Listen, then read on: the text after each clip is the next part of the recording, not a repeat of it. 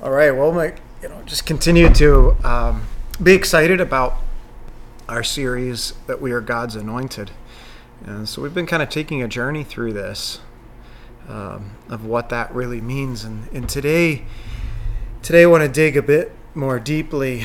You know, we know that we're God's ambassadors. We talked about last week. Um, we're we're His ambassadors. We we do things. Everything we do, we do in His name. Um, but I want to now, uh, you know, he says he said to us as we we talked about last week, in the same way that the Father sent me, I too send you. I'm I'm send I'm sending you, but when he said I'm sending you, he, he said he was sending them to collectively.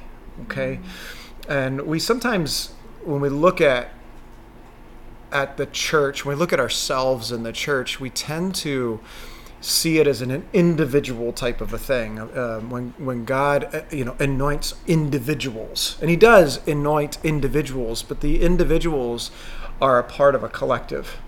Uh, so I, I, love that word collective. Lori came up with that for our, our monthly meetings because it's the word collective is it uh, many many things coming together as one all right? And um, our anointing, when we have been anointed to do the work of the gospel and to fulfill the Great Commission, it wasn't meant for just individuals. It wasn't an individual command, it was a collective command. Uh, it's made up of individuals, but it's the commissioning of the church.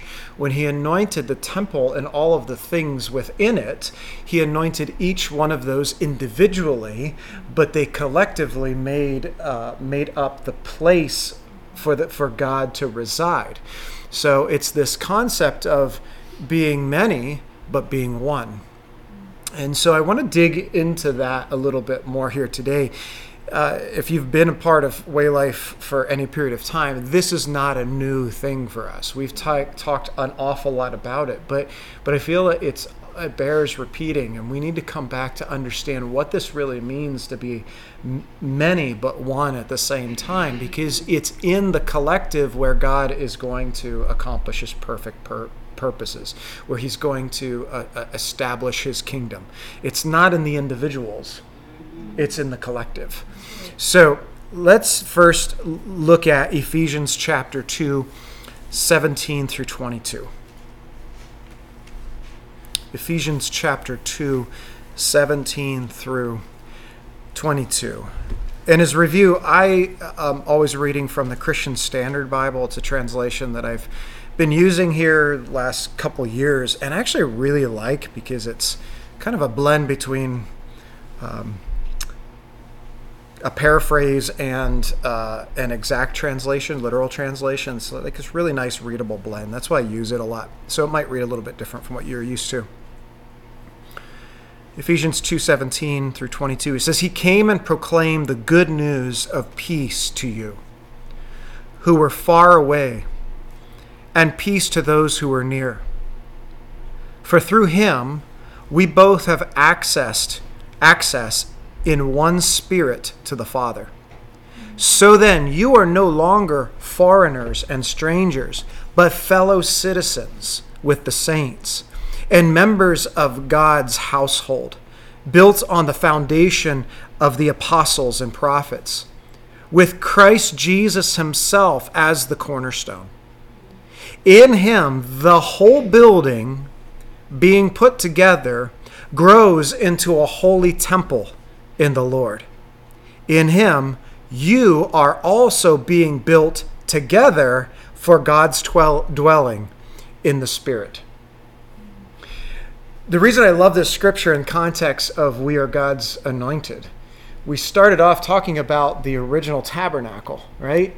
As I mentioned, and it was anointed, all of the utensils and the altars, and even the, the, the priests that would serve within the temple receive that holy anointing, right? And the whole purpose of the temple is was that God would have a place to reside. His presence would, would reside. And as, as Israel was, was traveling, uh, the Jews were traveling in the desert for 40 years, the temple, which housed the presence of God, was in the middle of the camp. The entire camp was arranged, centered around, and pointing to. So as you, you know, get up in the morning and you look to the center of the camp, there would be the pillar of fire by night and the cloud by day.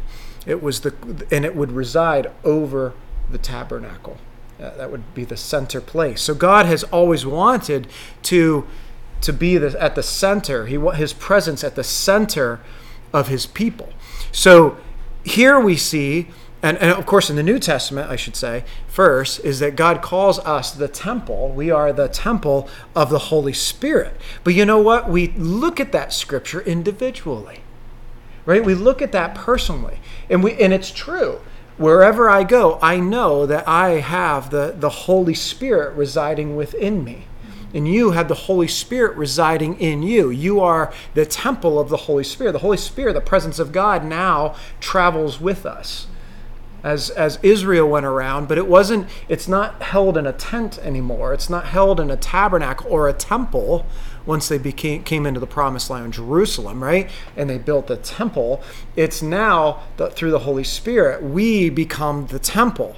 And we've all look at that and we apply that as my I am my body is the temple, which is true. That's exactly what scripture says but it doesn't apply just to the fact that it that the Holy Spirit re, re, um, uh, resides within you, but He resides within us, the collective, and that's what this is saying here. He's saying, as fellow citizens, all right, we're citizens of a we're new people. We, we're citizens of a new country. we we operate under a different government. He says, as fellow citizens and saints and members of God's household right? Uh, who are, you know, when you have citizenship within a group of people, you're recognized as one of them. Okay? Now, citizenship is you can either be born into it or you can come into it. Okay? Now here he's he was drawing the conclusion that there are those who were born into this citizenship of Israel. Right? But then there were people who were grafted in. The father of the faith, the father of faith, Abraham, he was he was um, uh, the, the the father of many nations, right? He was the he was the father that eventually the Jews were born out of. But he also but it's but what Jesus showed us it wasn't it wasn't a bloodline as much it was a faith line. So so the Jews had the law, and eventually out of the, the, the bloodline came Jesus the Messiah, which through him not only can the Jew be saved, but the Gentile can be saved. Right? So there's this mutual citizenship in this new government. All right, so but we, whether you're a Jew believing in Jesus or a Gentile believing in Jesus, come into one faith, one community, one body, one citizenship. We're members of one body, one household, built on the foundation of the apostles, with Christ Jesus himself as the cornerstone. He builds this thing. Jesus is, is building this thing. In him, the whole building. So remember, the tabernacle was a structure, the temple was a structure. The whole building being put together grows into a holy temple in the Lord, and in him, you are being built together for God's dwelling in the Spirit. He assembles us together for the Spirit of God to reside within. Amen. Amen, brother. When we are citizens of this, it's not just a matter of citizenship, it's a matter of the, the Spirit of God dwelling within a people. Not within a person as much, yes, within a person, within us each individually, but as a group, as a collective he's to reside within. It we emu, we now emulate the presence of God that hovered over the tabernacle with all of the several million people scholars estimate encamped around it. The, temper, the tabernacle was to, to be a place for God to reside among his people. And that has not changed. As God's anointed, we now carry, collectively carry, the presence of God with us.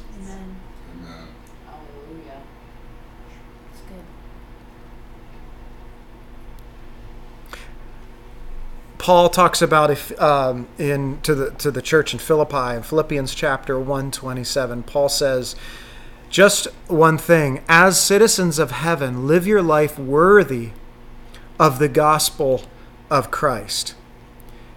Then whether I come and see you or I am absent I will hear about you that you are standing firm in one spirit in one accord contending to, together for the faith of the gospel.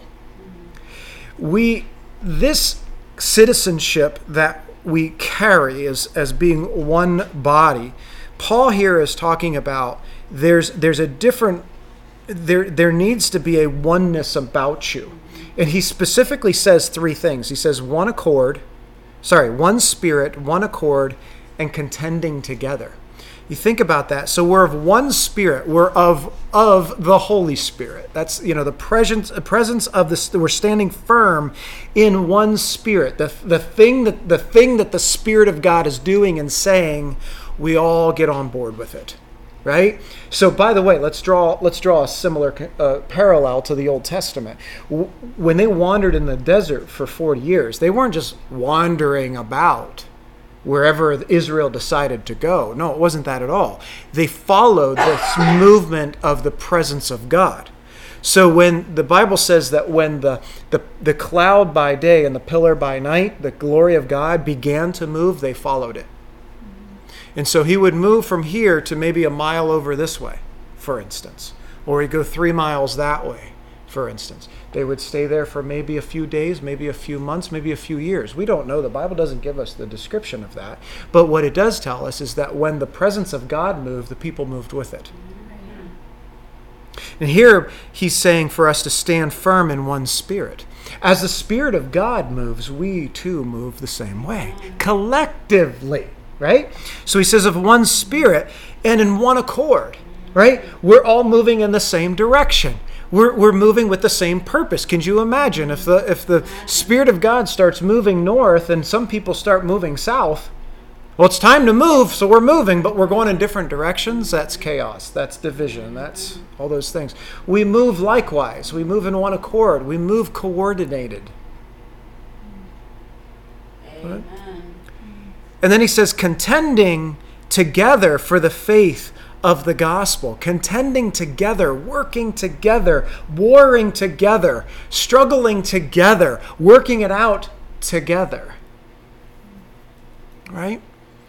For the faith of the gospel. As citizens, as one who is anointed, as part of the collective, we have to work on being in one spirit, one accord, and contend together. Now, this concept is he he continues on and uh, in, in many different places, but why is this? and we're going to get to it. Paul has a lot more to say about this concept of being individuals but being one, and we're going to get into that.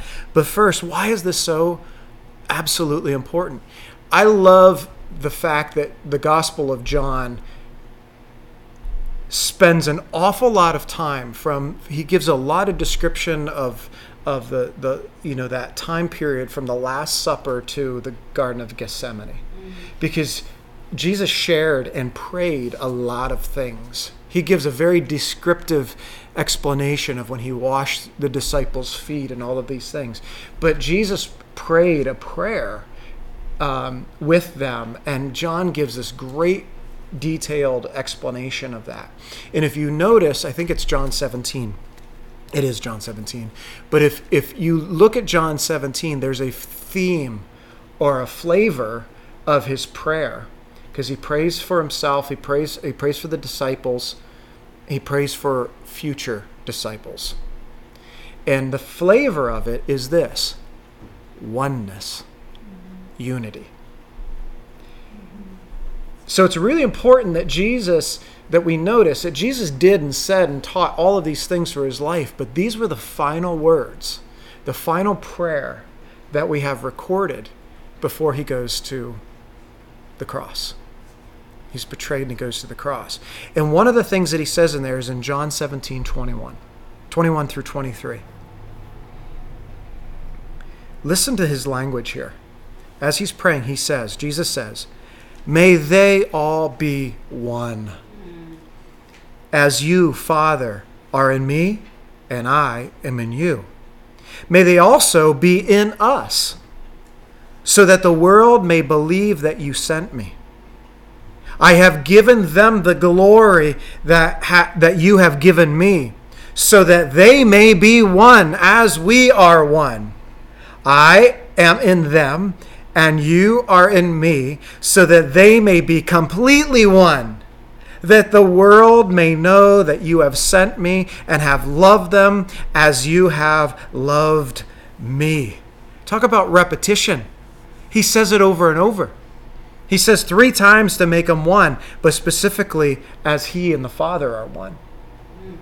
And we and them, and he and us, and everything. There's this, this incredible intentionality that he has in his prayer about this, this abiding connectedness between he and the Father and us in, in him and in one another.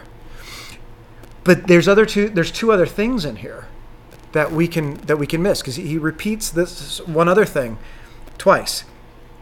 He says, May they also be in us so that the world may believe you sent me.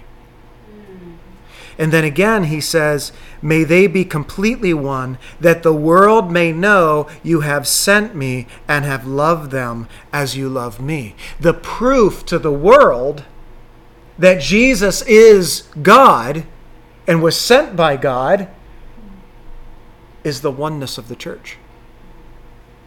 It's the unity of the church. Now, just for a moment, take 10 seconds. Think about the church at large across the world. Unified or divided? Divided. Divided. Hands down divided. Absolutely divided. We are at we- we have so much internal conflict in the body of Christ. Now, ask your, yourself this question Does that help or hurt our reputation of who God is? It. It hurts it. Absolutely hurts it. How many people want nothing to do with the church because they look at the church and say, I see nothing but hypocrisy. I see nothing but, you know, they say one thing, they do something else, and, and they don't even f- agree with each other, right? And you know, by the way, you, we can feel okay, uh, not feel okay about it, but we, we can feel um, a little bit of comfort that that existed all the way back in the early church. And Paul dealt with that all the time. In fact, when he talked to Co- the church in Corinth, he goes, Why is there division among you? We're going to get into that. Why is there division among you? He says, Some of you guys are saying that I'm of Apollos, and I'm of Peter, or I'm of Christ, or I'm of this, I'm of that. He goes, Is Christ divided? Right? So it's the same problem that we're having today as we had all the way back then. So I'm I I'm, I believe that God will absolutely have His way, and He will He will He will He will know how to unify His church. I I believe, and I think He'll unify His church probably in ways that w- will surprise us. Mm-hmm. But I think He's going to He is He is absolutely faithful to be able to bring his true church not everybody who just simply calls himself a christian or goes to a church but his true the true body of christ he will unify and i would say the true body of christ is far more unified than the church at large that names itself as the church But it's so important for God. It's so important for him that he prayed so uh, so vehemently about the fact that we need to be one, and that he, uh, in the same way that he, Jesus, and the Father are one. But the devil absolutely wants to divide us. He wants to tear us apart. Right? He wants. He is called. The devil means accusation. The word devil or Satan means accusation. He's the uh, he's the accuser of the brethren. Um, and he want that's that's in his nature. That's what he does. He can't he can't ever not be that. And when we see accusation and division happening within the body of Christ, you know who's behind it. 100% of the time. 1 Corinthians, as I mentioned before, chapter 1, uh, verse 10, 1 Corinthians 1.10 says, Now I urge you, brothers and sisters, in the name of our Lord Jesus Christ, that you all agree in what you say. that there be no divisions among you, and that you be united with the same understanding and the same conviction.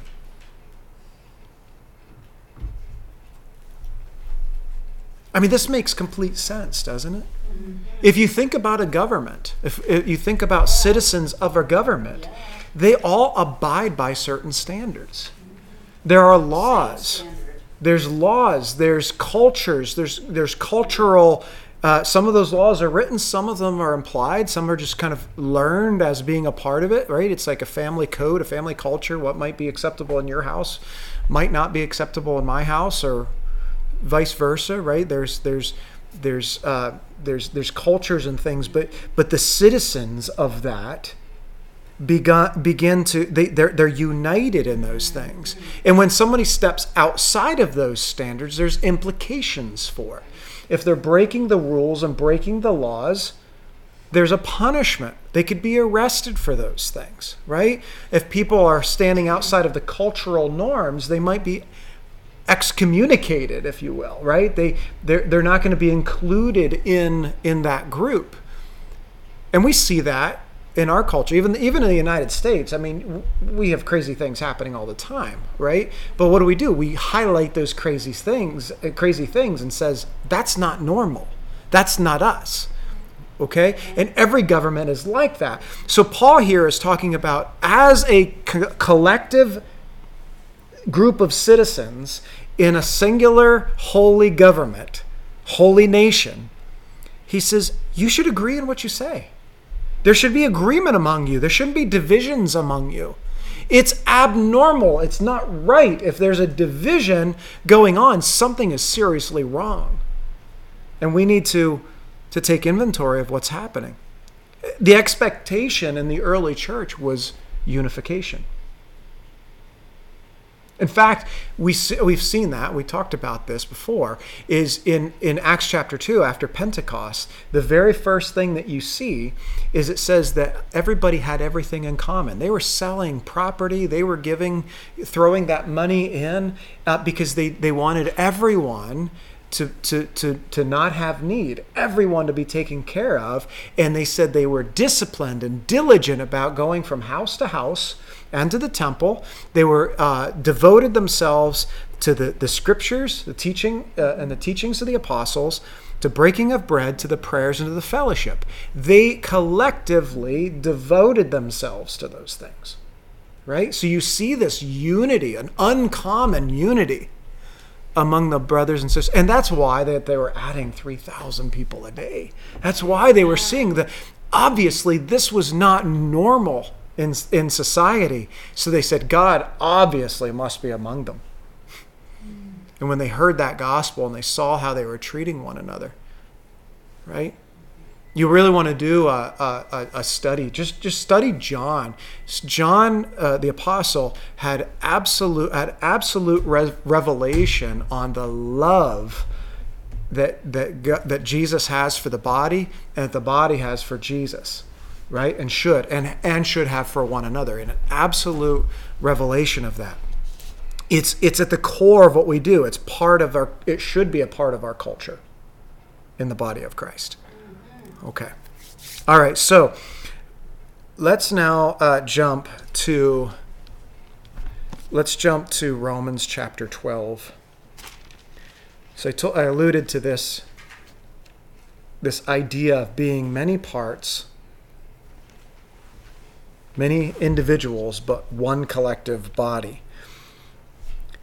I want to dig now a little bit more deeply into this, this coming together as unity. And I think for us to have unity, we have to understand the dynamics of how God intended for this unity to happen, right? So if we go to Romans chapter 12, verse 3 through 8, Paul says this for by the grace given to me, I tell everyone among you, do not think of himself more highly than he should think.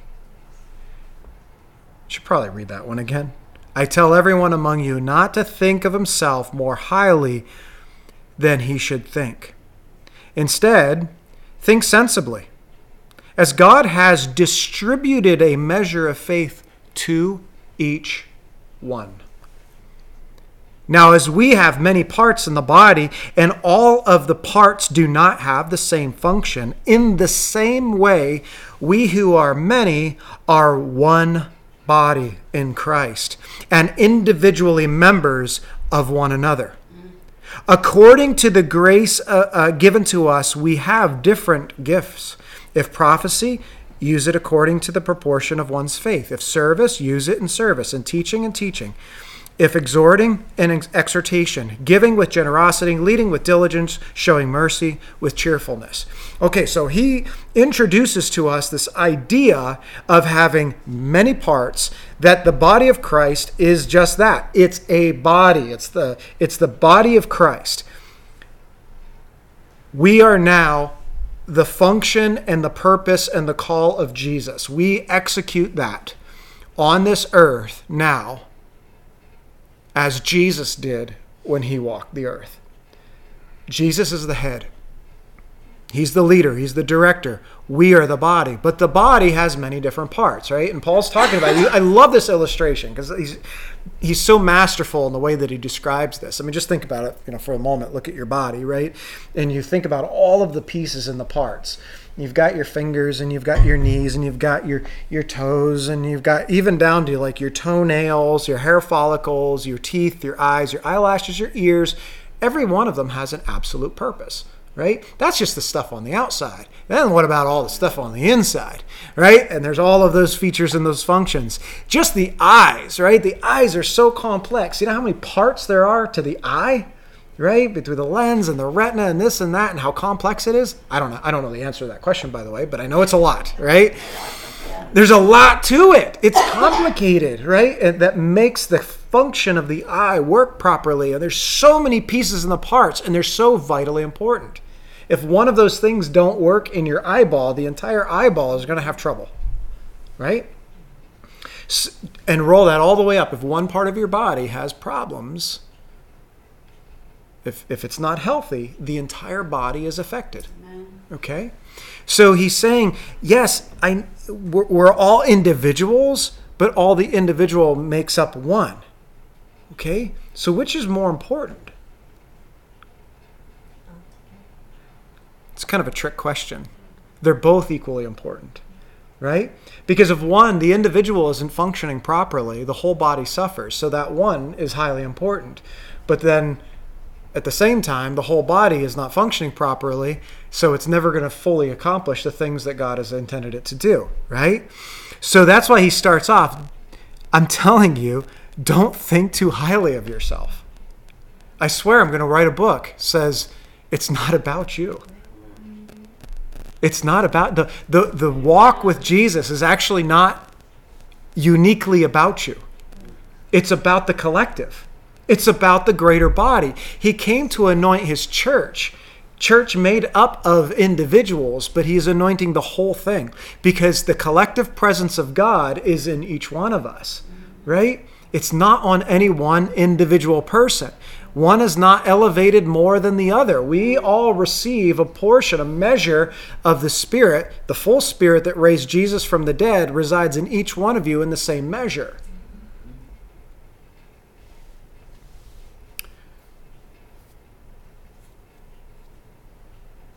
We're all a part of this body, but we don't all have the same function. We all have different gifts and, and abilities and purposes. The plurality, the, the, the, the difference between those things is something that we need to celebrate, not something that we suppress. And the body of Christ needs to, need, the better the body of Christ ex, understands and accepts the multitude of gifts, spiritual gifts that, and talents and abilities that God puts in people, the better it's going to be able to function efficiently. Okay?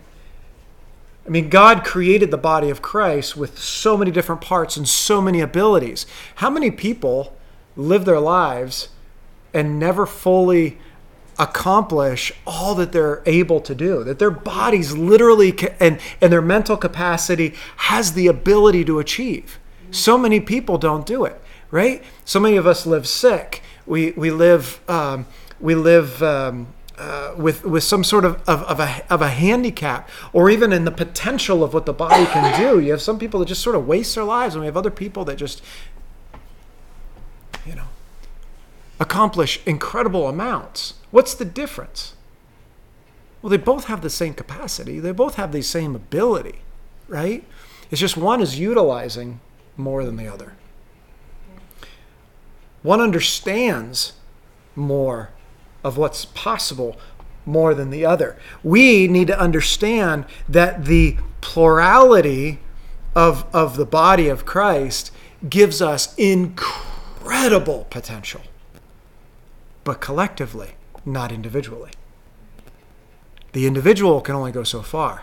The collective, the whole body, unstoppable. Unstoppable. So he goes on here. Let's go to now let's turn to 1 Corinthians chapter 12. And this is the last scripture, but it's a big chunk of scripture. We all have have known this scripture. We've read it a lot here. We've studied it a lot here. 1 Corinthians chapter 12. I'm going to start with uh, verse 12, and we're going to go to the end of the chapter. So a big chunk here. But this the this idea of of many parts but, but one body. Now Paul's talking to the church in Corinth. He goes very deep. 1 Corinthians chapter 12, verse verse 12 all the way to the end. It says this, "For just as the body is one and has many parts, and all the parts of that body, though many, are one body, so also is Christ." So he said exactly the same thing we just got t- talking about in Romans chapter 12. For we were all baptized into how many spirits? One spirit. One. We were all baptized into one spirit, into one body, whether Jews or Greeks, whether slaves or free. We were all given one spirit to drink. Indeed, the body is not one part, but many. If the foot should say, Because I'm not a hand, I don't belong to the body, it is not for that reason any less a part of the body. And if the ear should say, Because I'm not an eye, I don't belong to the body, it is not for that reason any less a part of the body. If the whole body were an eye, where would the hearing be? If the whole body were an ear, where would the sense of smell be? As it is, God has arranged each one of the parts in the body just as He wanted. Say that. He wanted. And if they were all the same part, where would the body be? As it is, there are many parts, but one body. The eye cannot say to the hand, I don't need you. Or again, the head can't say to the feet, I don't need you. On the contrary, those parts of the body that are weaker are indispensable. And those parts of the body that we consider less honorable, we clothe these with greater honor, and our unrespectable parts are treated with greater respect, which our respectable parts do not need. Instead, God has put the body together, giving greater honor to the less honorable, so that there would be no division in the body, but that the members would have the same concern for each other. So if one member suffers, all of the members suffer with it. If one member is honored, all the members rejoice with it. Now you are the body of Christ and individual members of it. And God has appointed these in the church first apostles, second prophets, third teachers, next miracles, and then gifts of healing, helping, leading, various kinds of tongues. Are all apostles? Are all prophets? Are all teachers? Do all do miracles? Do all have gifts of healing? Do all speak in tongues? Do all interpret? But desire together uh, excuse, excuse me, but desire the greater gifts, and I will show you an even better way. Wow. Wow. The church needs to get a great a greater revelation of the power of the fully functioning body of Christ, utilizing and honoring all its parts, all of its members. We have done, we, who's we? The clergy, the, the ones that went to Bible school, seminary, that got the piece of paper and goes up on the stage, the one on the pulpit, right? We collectively have done a monumental disservice to the body of Christ. We this concept of clergy and laity is a plague in the church today. It's a plague. Now, do we need pastors? Yes. Do we need evangelists? Yes. Do we need all those things? Do we need people? Do we need pulpits? At times, yes. Do we need those kinds of, do we need people to stand up and to deliver a message to the body of Christ with authority, power, and um, uh, an opportunity? Absolutely. There are times for that. But there is not a division between the ones on the stage and the ones in the, in the pews. We have the same Holy Spirit. We're all knitted and fashioned and placed where we need to be. But the problem that we've had, and I'm not ta- talking about every person that's a pastor or sitting in a pulpit, right? I've got, I'm ordained. I've, you know, I've got the certificate saying that I'm the pastor of Way Life Community Church, right? But if I, if if I if, if, if I took that position of I'm the pastor, so I'm the authority, I'm the one that is going to do all of the prayers and all of the healings, and I'm the anointed one, what is that going to do to everyone else? You're just going to sit back and let me do it. And you say, "Well, I'm not that. I'm, I'm I don't have the capacity to do those things." And that's not true. It's not true at all. We're all called into the gifts of the Holy Spirit, which he we skipped over them in this in this reading, but just a little bit further up in in 1 Corinthians chapter 12, it goes through all these gifts. We're all called to those things, not just the clergy. We all have different positions and roles, yes, but we have all individual parts to contribute into this. And we cannot elevate one over the other, and that's exactly what Paul is saying here. There are some some, yes, that have more airtime, right? They're the ones that are going to teach more and th- those kinds of things. They're receiving that honor now, but we give greater. So to balance that out, we, those who are, you know, a little bit more prevalent in the ministry, uh, we give greater honor to those who go less seen. The ones that are absolutely doing the work behind the scenes and interceding in their prayer closets, you know, for hours on end and all of those things. There's all of it is is necessary. We, we, we, we collectively carry the presence of the Holy Spirit, the presence of God. We are all anointed. If somebody doesn't do their job, and we, we actually hinder the effectiveness of the body of Christ. We all carry that anointing. And this is the thing that Paul I believe really had terrific revelation of. And there isn't so, it, it, because if we start if we start thinking too much of ourselves, like he talked about in Romans chapter twelve, right, and say, look, look, uh, let's say I'm one that prophesies, right? Say, well, prophecy that's that's really important. We need more prophet. We need prophecy, prophecy in the church, prophecy in the church. Yes, we need that, right? But we also need teaching in the church and say and, the, and so the teacher is saying no no no we need we need teaching in the church. Te- teaching is, is the more more important thing. And and then the, the evangelist over there is going to say no no no no we need we are not on the streets enough. We're not out there evangelizing enough and all those kinds of things right? So what do they do? The prophet's going to the teacher i don't really need you. I just need to i mean i I've got the word of the lord. What else do we need? Right? The teacher's saying yeah but i've got the doctrines and the truths of god uh, that's going to keep the prophet balanced right? Because you guys you know, kind of get out in the ether somewhere and we don't understand what you're saying half the time, the truth of the God. And the evangelist says, yeah, but none of that matters if we're not reaching the lost, right? And so there's divisions among us, isn't there? So you see that it's almost like a checks and the balances, right?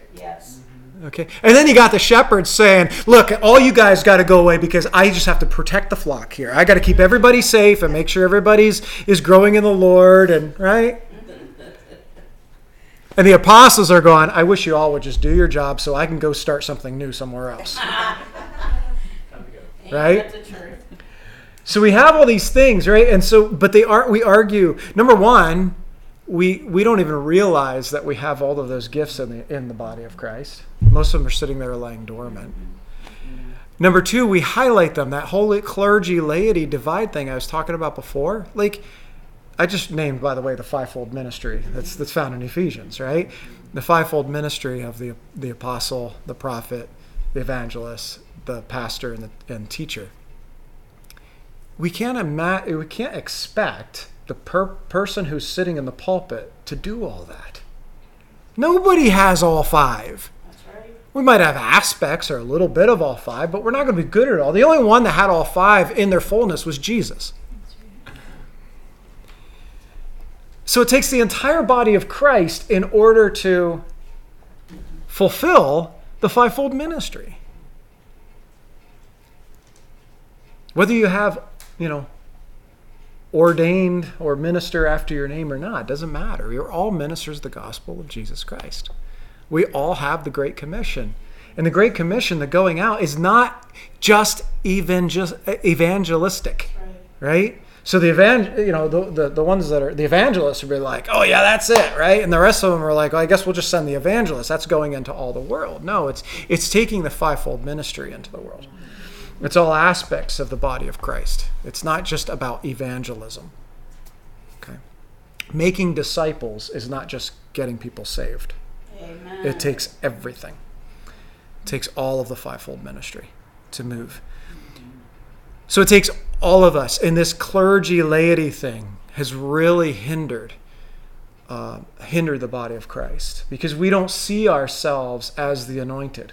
We don't see ourselves as uh, operating within Jesus' name. We we tend to say, well, that's the, that's the one on the stage, right? So, to, for me to have my life sold out to Jesus, this is the mentality I think a lot of people have. To commit my life to Jesus entirely means I have to be a minister that looks like that, and that's not true at all. You're a minister of Jesus Christ when you're working the counters at at your job, right? Or you're sitting behind a desk. You're a minister if you're if you're out as an evangelist uh, or you know reaching people overseas as a missionary. You're a minister when you're leading worship. You're a minister when you're just quietly interceding in your prayer closet for the needs of your family and for, for God's power to be unlocked in the body of Christ and in different parts of the world, right? It's all necessary. They're all the functions of the body. Body is unbelievably complex, the physical body. Unbelievably complex. I mean, doctors, scientists have just scratched the surface. As much as we know, we've only scratched the surface of its of its it's and it's almost as if like even if they fully kind of understand all the pieces of the parts they still don't know how it really works.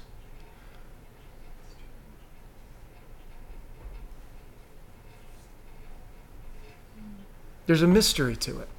But see that's christ. He's he's that mystery and in taking this what feels like a mess of people that have all kinds of baggage and things and working through and you know god's still working on each one of us. He takes this lovely bunch of bananas and he mysteriously works through it all. It's a powerful thing. That's the that's the spirit. That's the the force. It's it's the blood. It's the blood that fuels and brings all that the body needs. Throughout the entire body. Life is in the blood. Isn't it interesting that Jesus had to shed his blood to bring life to the body, the collective church?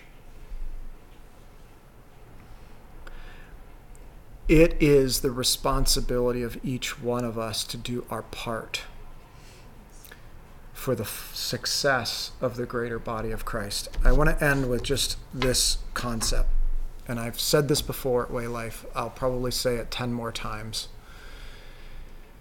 in the future, is that we need to get into our spirits the idea that it's not just about us having a personal relationship with Jesus Christ. Mm-hmm. It's about us having a corporate relationship with Jesus Christ. Corporate relationship with Jesus Christ. We approach our relationship and we pro- approach the church absolutely selfishly. Absolutely selfishly. We think that all that is necessary is for us to have a relationship with God and we're good and we find our place and we might be at this church for a while, might be at that church while, but, but as long as I'm good with Jesus, we're okay. That's not true. That's why I don't, by the way, if everybody here, I know we don't have this problem here, but anybody might be listening, if you're church hopping, you're disconnected. You need to be plugged in to a family a function. Remember, the eye, just the eye, the ability to see is made up of a lot of parts. Right? So if you need if you're called to a church that's an eye, you have a part to play in the function of that eye. So you're not you can't if you're an eye, a part of an eye, and you go try to hang out in the liver, it's not gonna work. You're not gonna fit, right? So you need to find the place where you're supposed to function. If you're an eye church, if you're an elbow church, and say, "Well, I've, I'm I'm some good cartilage here," then you got to get yourself into a joint church of some sort, like an elbow or a shoulder or a knee, right? Don't get, don't go and hang out in the kidneys. You're just going to cause problems. If if you go to a kidney if you go to a kidney church, it's not going to work, right? If you're a function of the heart if you're a, fun- a function of the heart, that's really good, but you know, stay out of the nose. So if church hoppers,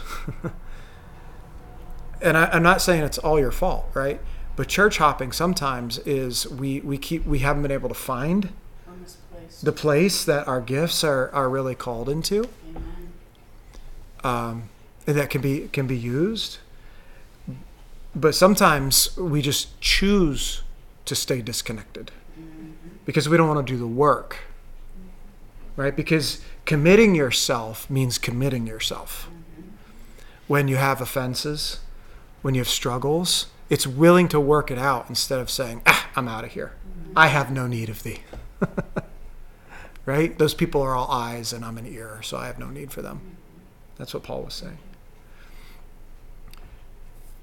we have to be thinking about context.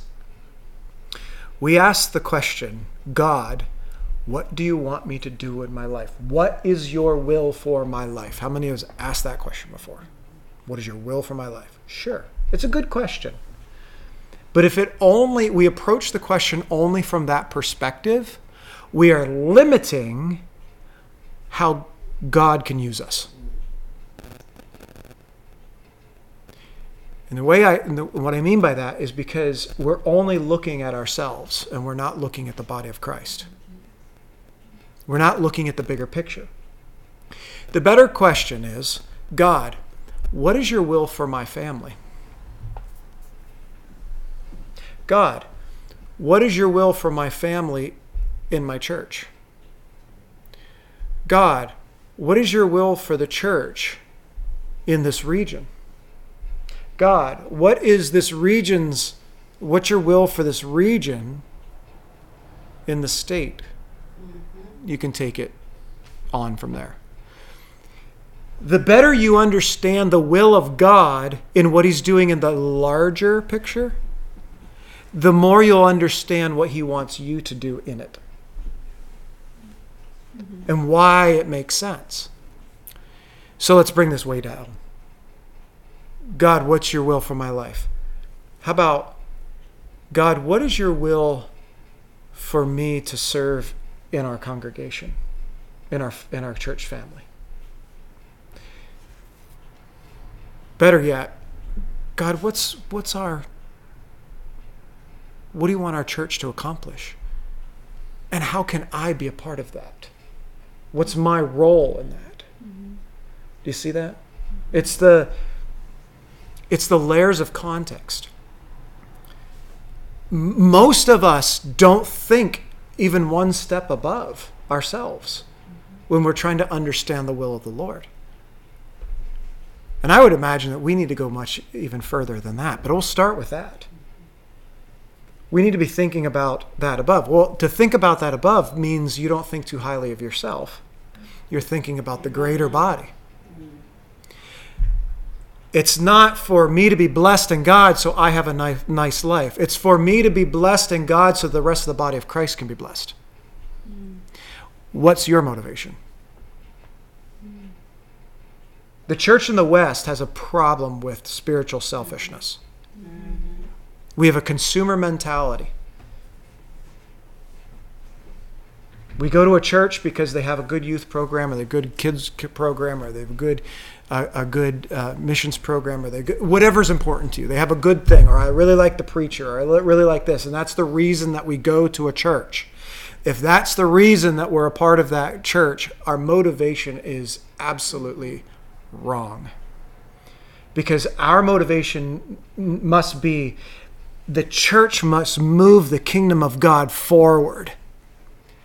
And I am going to do what it takes to move that, to fulfill that, and to move the kingdom of God forward with or without a kids program, with or without dynamic worship, with or without, because I'm going to see this thing move forward.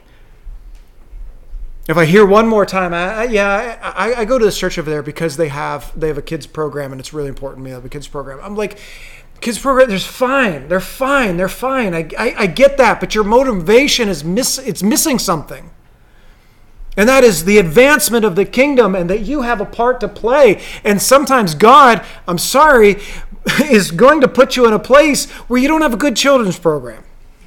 He's going to put you in a place where you're not very comfortable and it's not fulfilling your selfish desires. Because it's not about you. It's about the body of Christ collective accomplishing the purposes of God. We have got to stop being so selfish. It's not about us. Preach it, brother. when we get together in our meetings, whether it's a little meeting like this, we've got, you know, eight or 10 people, or we have a 100 people, it's not about us. We have got to come and saying, I am coming to bless my brothers and sisters. I am going to do the best job that I can do with the gifts that God has given me, and I'm going to receive the gift from the gifts that He has given them that I don't receive. And we are going to nurture one another. We are going to move things forward, and God is going to be glorified. And I am not. I'm going to stop coming to these meetings, saying, "All right, Pastor, what do you got for me today?"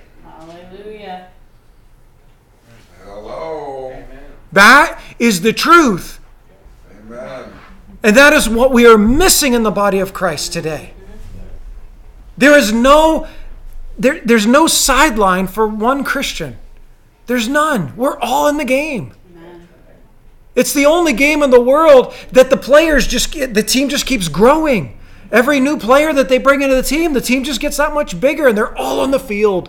Quit sitting the bench. Amen. There's no sidelines. We're all in the game. Invest, invest, invest, invest, invest in the body. That's why the that's why the Bible's clear. It says, "Do good to all, but especially those of the household of faith." If you do well to them, the whole body will grow. The whole body will be blessed. And the whole body is blessed, it will be more useful and functioning in God's kingdom. The potential goes way up. Now the body is no longer operating with a limp or with a handicap. Amen. It's fully strong, it's exercised, it's healthy, it's moving forward, it's able to accomplish more. That's why it was so important that Jesus said, Lord, Father, make them one as you and I are one. That is perfect unity. Mm-hmm. And if Jesus was praying for it, that means it's achievable. It must be possible. It's achievable. it is my vision, at the very least, that we achieve it at Way Life. Amen. Amen. Whether it's we're a small group or we're a giant group, we need to achieve it.